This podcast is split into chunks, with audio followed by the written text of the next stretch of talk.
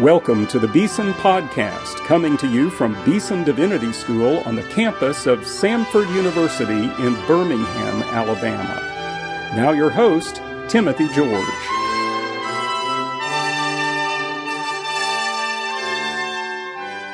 Welcome to today's Beeson Podcast. This is the session of the month when we listen to a lecture. And the lecturer this time is one of the great thinkers, strategists, activists as it relates to the urban church over the past several generations. His name is Raymond J. Bakke. Ray Bakke, we know him, and he came to Beeson Divinity School in terms of a consultation, which we jointly sponsored with the United Methodist Church in our city. And this lecture you're going to hear actually was given in the church itself. Now, a couple of things I want to tell you about this lecture. First of all, it was given in 1993 so there are a number of references here that are quite dated. For example, Bill Clinton was in the White House. He mentions that several times. There are other trends that he sees on the horizon and so he makes a little bit of a prediction. Around the year 2000, there will be this many here or that trend will be evident there. And one of the things you can do when you're listening to this uh, lecture by Dr. Ray Bakke is to see, was he right? Did he, did he read the times correctly? I think you'll find most often that he did. Well, he's a wonderful Christian thinker, leader, writer, written many books. Uh, really a person who's left a legacy that continues now. He's still living and with us, thank the Lord. Uh, but we're so grateful for the opportunity Beeson Divinity School had to interact with Ray Bakke in the early years of our school to get us thinking about the fact that we are in Birmingham, Alabama. We have a stewardship of geography. And God has placed us in this city to minister in Jesus' name in a time like this. Let's go back now to 1993 and our friend Dr. Ray Bakke. I want to express my delight at being able to be with you and uh, to greet you and to thank Brother Al for that worship and praise. Uh, last year, a group of us came to this church as part of our visit and we had an extraordinary time, and I'm just delighted we could all come back here and experience this place and what is happening in this place this time. Uh, as uh, Bill said, I'd like to take just a few minutes to, to do a little bit of an introduction about a consultation, the name consultation, and the difference. I think all of you know about crusades. Crusades are something big. Crusades have the image of almost a military campaign. We've all heard about the Billy Graham Crusade. Uh, a, the attempt to, to mobilize the whole body of Christ, to grab the whole city, uh, to create a consciousness of God and spiritual things is the essence of a crusade. The crusade is an event. It is the big event. And it is the event which is organized by people all working ahead, and there's committees of blessers, and there are all these things that happen, and and the money is raised, and the people come and fill a stadium, and many, many good things happen because of that. I'm not at all uh, knocking that. A conference is where a product is available. Uh, very, there are very many conferences. Usually, conferences are where somebody who has a successful program or successful information and, and comes, and the platform basically dictates the agenda in a conference. And the participants are rather passive. They pay and they come, they listen, they take notes, they buy the product, and they go back. And many good things happen from conferences. And I think you've all, and I have been part of those many, many times. When we say consultation, we're saying something a little different from either of the other two. And a little bit of that goes back into my own history as a pastor in Chicago for many, many years, and getting calls every year to say, the Reverend so and so, the Doctor so and so, the great so and so is coming to our city, and we'd like to invite you to a big hotel so you can come and learn why this crusade, why this conference is important to our city. And for many, many years as a pastor, I remember experiencing that as, as a little bit of a mixed blessing.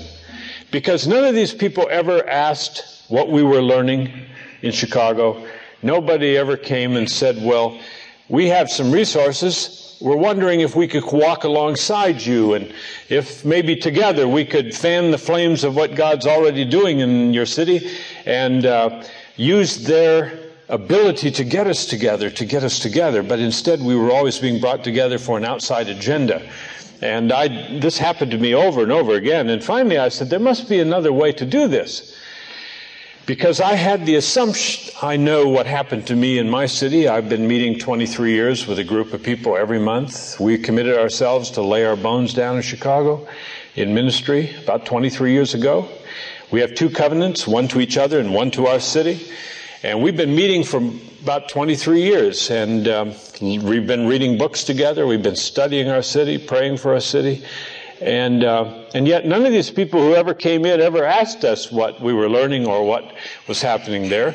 Um, the agendas were always made outside the city, and so it seemed to me there must be another way. And the other way, I think, is is when we come together and teach each other what God is doing in our city, what we are learning. And so we turn each other into a consultant, and the audience isn't passive, rather, it's interactive. And not only that, the platform not only doesn't control, but instead the city does. We actually are going to divide up into teams and go out and look at models, come back and reflect on what we're learning, what God is doing here in the city. So it's a learning event. And hopefully we fall in love again with our city, we fall in love again with what God is doing. We stand in awe of the new things that are being invented here by very creative people here in Birmingham. And my role is not so much to tell you what you should do at all, but rather just to fan flames and and and help get people to talk and and go with you and learn with you and stand in solidarity with those of you who are doing it. And hopefully in the end of Wednesday morning, we'll have something to celebrate about what God is doing, what we're learning, what we think the agendas are, where the resources are, and so we can begin to think here are the people of need and here are the people of resources. How can we help build those bridges and strengthen the kingdom? And we're doing it obviously in consultation, black and white, and other than black and white. I mean, uh, a city is significant in America not only because of black and white, but for other reasons, which I'll say in just a moment. In 1900, 90% of all Americans lived and or worked on farms. That's my experience. I grew up farming. My spiritual gift is milking. Uh, I mean, that's what I did. I went to a one room country church. And uh, 100 miles north of Seattle, Washington, and grew up at the end of the gravel road.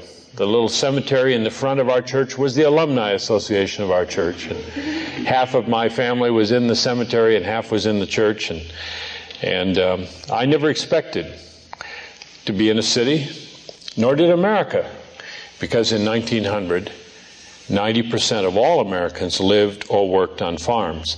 Today, little more than 2% of America lives and or works on farms.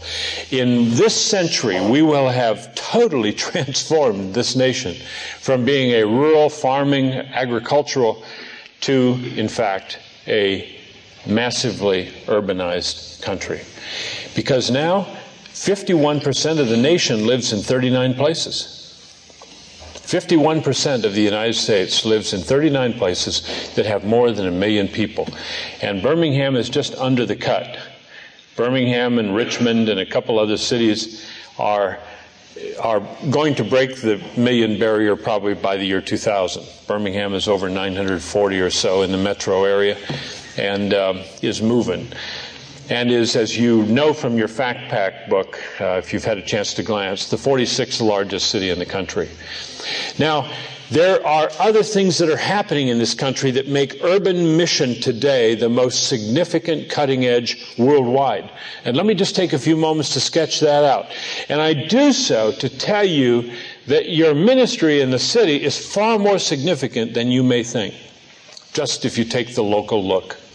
Let me sketch the big picture. Worldwide, the world population grows at the rate of about a new Birmingham every week. okay? About nine Birminghams a month are added to planet Earth. You get your head around that, Al? now you multiply that times every week of the year, 52 Birminghams a year, and you have roughly the population growth of the planet Earth.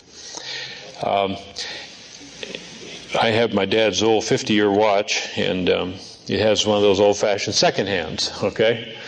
That's why I like old watches. I'm not into the digital yet. You know, it reminds me of something.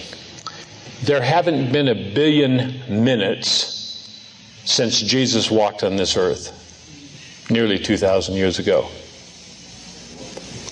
There haven't been a billion minutes in 2,000 years. But we're going to add a billion to the planet in less than 10 years. 57% of those will be born in Asia. Most of the people will live in cities. God's earth is about 87% non white. 13% would be white like me. The, over about 50% would be yellow. The rest black and brown. In God's polychrome world, what we're seeing then is the Asianization of planet Earth in a big way.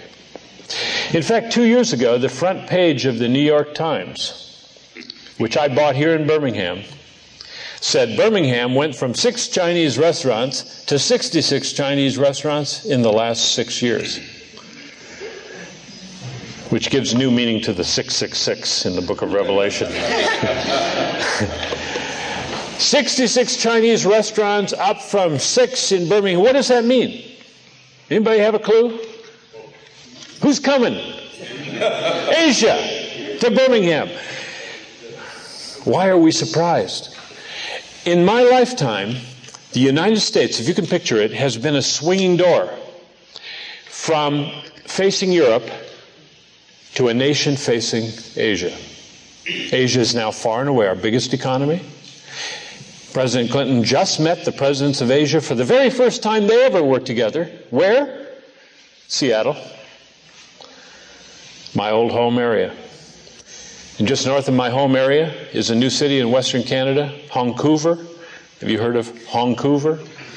You see, China is just emptying out. Toronto, the west coast of the United States is part of that Pacific Rim. Mexico is becoming an open border now, right? The United States has long been the largest Irish nation. I guess you know that. We've been the largest Scandinavian nation. There are far more Scandinavians in the United States than any of the Scandinavian countries, including my home country, Norway. We have been the largest Jewish nation. We have far more Jews in New York than in the state of Israel. But Arabs will outnumber Jews in this country by the year 2000. So it would be a fairly large Arab country. This year, you know, we are the second largest African country. Maybe I'm sure you knew that. Only Nigeria has more black people than the United States, and Brazil would be third. But think of it there are 53 countries in Africa. Only one, Nigeria, has more black people than the United States. And this past year, we passed Colombia and Argentina. We're now the third largest Spanish nation. Surprise! There are 25 Spanish nations. Mexico, Spain, USA, number three. And more than 20 Spanish nations that have fewer Spanish speaking people than the United States. Think of it. The whole world is coming to America. And when they come, where do they come? To the cities. That's where the economy is. Even Chinese who are rural overseas, when they come here, they go straight to cities. So increasingly, cities are the catch basins of the world. And if we've been thinking of city as only a collection of poor people and rich people, or black people and white people, we are really not getting ready for the reality. that the city has become the catch basin of the world. Now, I caught this when I moved 28 years ago into a one mile square of inner city Chicago. I've been there 28 years. In our mile by mile and a quarter square, we have 60,000 people. It's a packed in area. And more than 60 nations in the high school. And the high school, the inner city public high school where my kids went, has 2,500 students, or did then, over half of which were foreign born. So my neighborhood's about 35% African American, about 28% Asian, about 21% Spanish, and about 14% is white, white ethnic, or Native American. The school teaches in 11 languages in my neighborhood. Teaches. Many more are spoken. They teach in 11. My church worships in six languages. My son's church a mile away worships in eight languages. We have to, because the city has become a human zoo, if you please. The whole world has come. Now, it's no different in Hollywood. It's no different in Flushing, New York. It's no different in sections of Atlanta. And even it's amazing as you see where Japanese are building buildings and others. Um, we're, we're going to see more and more of this. And so I'm suggesting that even as we look at world mission, in the past, we defined mission in geographical terms. We said mission is geographically distant from the existing church. And so missions became sending people over the ocean, foreign missions. We sent them over the mountains, through the jungles, over the deserts to get to the last people, right, who didn't know Jesus. Foreign missions was considered geographically distant from the existing church. But guess what? We now know that for the first time in history, by the year 2000, in fact, more than half of the people of the world will live in cities, even large cities. That means there are more unreached peoples, not in the jungles. Where are they? They're in the cities. So mission is no longer geographically distant, it's culturally distant. And geographically, right next door to most of our churches. See that shift? Mission today is no longer geographically distant. In fact, if you drew a one mile circle around the building, you'd probably find lots of nations that live there in that circle. Missions today is culturally distant but geographically very close. I walked into a church in Miami, and there were 34 flags hanging from the balcony. I said to the pastor, Tell me about those flags. He said, Oh, those are the flags of our members. He said, We have 34 nations now in our membership. And I said, Well, how does that work? He said, Well, we, when we evangelize here in Florida, we buy flags if we don't have a flag for, for the people we're discipling and bringing into our church. And on the Sunday morning, we welcome them into the fellowship. We plant their flag right down front. And we welcome the flag into our church. Its culture, its history, its people. Then he said, We serve their food at our next church meal. Then he said, We put art from their country on the walls of our church the language on the banners, and we put somewhere in the halls, the Sunday school classrooms. In other words, the church has become a museum of the nations. Then he said, We give the flag to the church missions committee, and we say to the missions committee, Now do something about the country that has sent us our latest members. Now, this is a local church in Miami, and they said, We are now working as a congregation, we have missions in 34 nations from whence cometh our members. Isn't that incredible? We used to set up departments of foreign mission, send them money. We still do that. But in fact, we now have one of the greatest mission fields, multinational mission fields, is within a mile of your building. And we have churches now who are doing that. My own church, worshiping in all these different languages, has in fact a pastoral team, multi-language pastoral team. Has, we have to. It's the new reality. So we're like supermarkets. We're like banks. We're open all the time. 24 hours, day pastors, night pastors, day church, night church, right? 24 hour church in the city, reaching the multitudes from the different cultures. A whole different way of thinking as a pastor, I assure you. I was never prepared for this. In fact, the seven last words of the church are, we never did it that way before. right? Seven last words of the church, we never did it that way before. Now, just when it was expensive to send people as missionaries overseas, guess what? They're paying their own way to come here. I heard about a congregation in Huntsville a couple years ago who baptized four PhDs from Japan in one year. Do you realize that we've been sending missionaries since the Catholic father Francis Xavier to Japan in the 1550s? 450 years we've sending missionaries to Japan. And Japan is still less than 1% Christian after centuries of mission and millions of dollars of mission funds. Do you know that that congregation that baptized four PhDs in Huntsville in one year probably baptized more PhDs than were baptized in all of Japan that year? Now you see, do you suppose God is moving the world around into the cities to get ready for a 21st century Pentecost in the cities? I think so. So I'm not looking at this as a victim.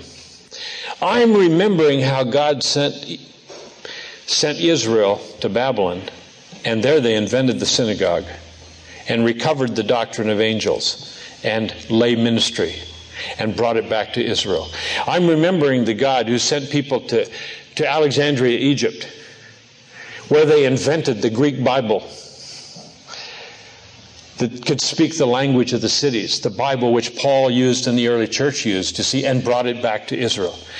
I am aware of the great book by a Methodist, we're in a Methodist church, Frederick Norwood, called Strangers and Exiles, A History of Religious Refugees.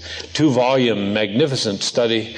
His life work as a doctoral uh, and professor, Frederick Norwood in which he shows that since Abraham, it's God's purpose to move people around the earth for the purpose of world evangelization.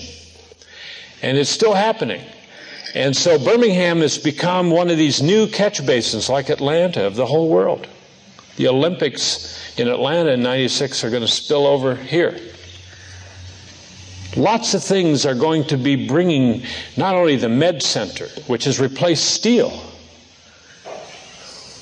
Look in that fact book and compare how many, one out of eight jobs in Birmingham is medical related. People coming here all over the world. You still think about Birmingham as steel, Pittsburgh South. That's gone.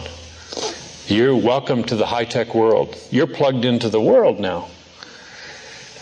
I mean, you always have been in some ways but even more now. You see, that's the point I'm making is don't think small. Don't think you're just an insignificant little church somewhere in the West End, Al.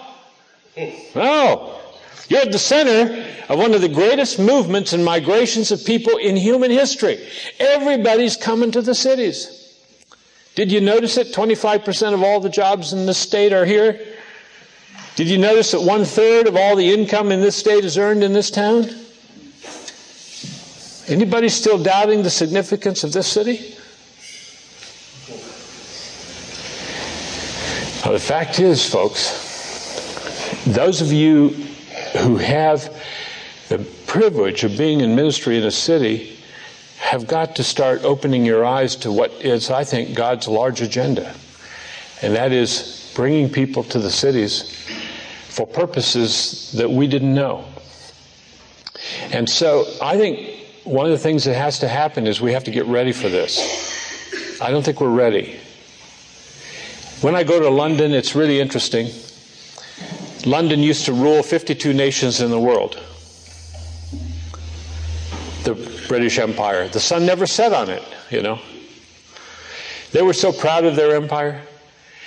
I don't know if you've been to London lately, but if you go to East London, I could show you Barking and Newham, the whole east end of Roger Sainsbury's Anglican parish. I could show you very easily that East London is pretty much Asia today. Punjabi, Pakistani, Bangladeshi, East End London. South London, basically black, West African, West Indian. West London, Arab.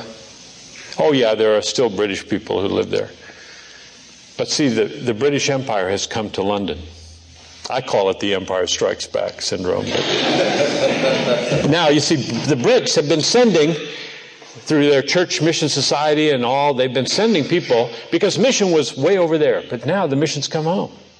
Some of the fastest growing ministry in London is Ugandan. It's amazing. See what's happened. Amsterdam used to rule Indonesia. Now Indonesia lives in Amsterdam. I could show you neighborhoods that are 20% Muslim, Indonesian, Malacca Straits peoples. Paris used to rule Africa. 26 countries of Africa speak French. Francophone Africa. 26 nations. Now, Paris is 14% African. Paris. Inner city Paris is 300,000 Algerians. Marseille on the Riviera is now 31% African. You see, France ruled Africa, now Africa is in France. And the French don't like it, by the way, one bit. Um, and there's a Le Pen guy who's sort of the George Wallace of France, um, if you can see that image. Uh, and the French are discovering racism they never had before even though they imperialized and colonized the Africans for 150 years, somehow this seems unfair that Africans should want to come back and have a say in France. The Germans built a railroad to the Bosporus. Now, many sections of German cities are Turkish. And, of course, you've got India all over Africa. You've got China everywhere in the world. The whole southern hemisphere is coming north east is coming west. It's the greatest migration in human history. And you can track the migrant streams, they're coming to the cities. That's where the jobs are, that's where education is, and that's, my friend, where the church needs to be. And that's why we're here, to get ready. To get ready. I don't know how you've been thinking about your church and its significance in God's plan. But the world mission is coming here. And we've got to be ready. That's one of the things that brings us here is this whole new vision of, of, of God's agenda of urbanizing the world. And we could quarrel over, well, is this really God's plan or is he the victim of some bad sociology? Whatever, however you think about it, I'm not, I don't think God is surprised. In fact, I think that we're given new opportunities to, uh, to think about ways to be God's church. And I'd like to think that, that one of the things that brings us here is this excitement about the city. The city is not any longer the place to abandon.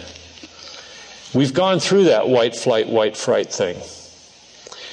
That was a, that was a response. We panicked and many fled. The fact is, um, we've got to get beyond that. Both those who are still here and those who left. We've got to see the whole new reality of the city on all six continents. The city is the catch basin of poor and rich, of have and have not. We all know that. But at the same time, we really have got to have a bigger vision, I think, than we have had. And we're going to start this morning with a biblical piece of that vision, and I want to do that in conversation with you, of course. But I hope you catch a little bit of the excitement of what's happening in God's earth at this time. Just the changes in Birmingham each time I come are just remarkable. And uh, this city is being reconfigured in lots of ways, for good and ill. I don't deny that. been a massively increased escalation of violence since 89. There are four new things in American cities across the board. The four new things that we didn't deal with before, I think, are crack cocaine addiction. We, we had addiction before, but we didn't have crack until about 10 years ago. Second thing we didn't have was AIDS. This thing has come in a decade from nowhere to impact Birmingham. And you'll see in your fact book the numbers are escalating here as they are many other places. Third thing we didn't have years ago the fastest growing group on the streets of America are the children of the homeless. We had homeless, but they tended to be either 58 year old winos, 32 year old ex mental patients, or bag ladies. But about seven, eight years ago, we started to realize, and Jonathan Kozol started writing about it in Rachel and Her Children, the fastest growing group would be the children of the homeless. That's new, the homeless children. And the fourth thing we have is Uzis and AK 47s. We, we never had kids driving up and down the streets, blowing people away with uh, automatic weapons. We had violence, gang violence, about 1989, that all changed. And we had this massive firepower increase. I think it may be related to the uh, Gulf War. For the first time in history, we televised the whole war. We, we televised the bombs as they left and as the bombs as they landed. I think a whole lot of American kids got the idea that if you get enough weapons, you can just blow people away. And maybe the side effect of the Gulf War has been escalating of violence here at home. I'm not the only one that thinks that way.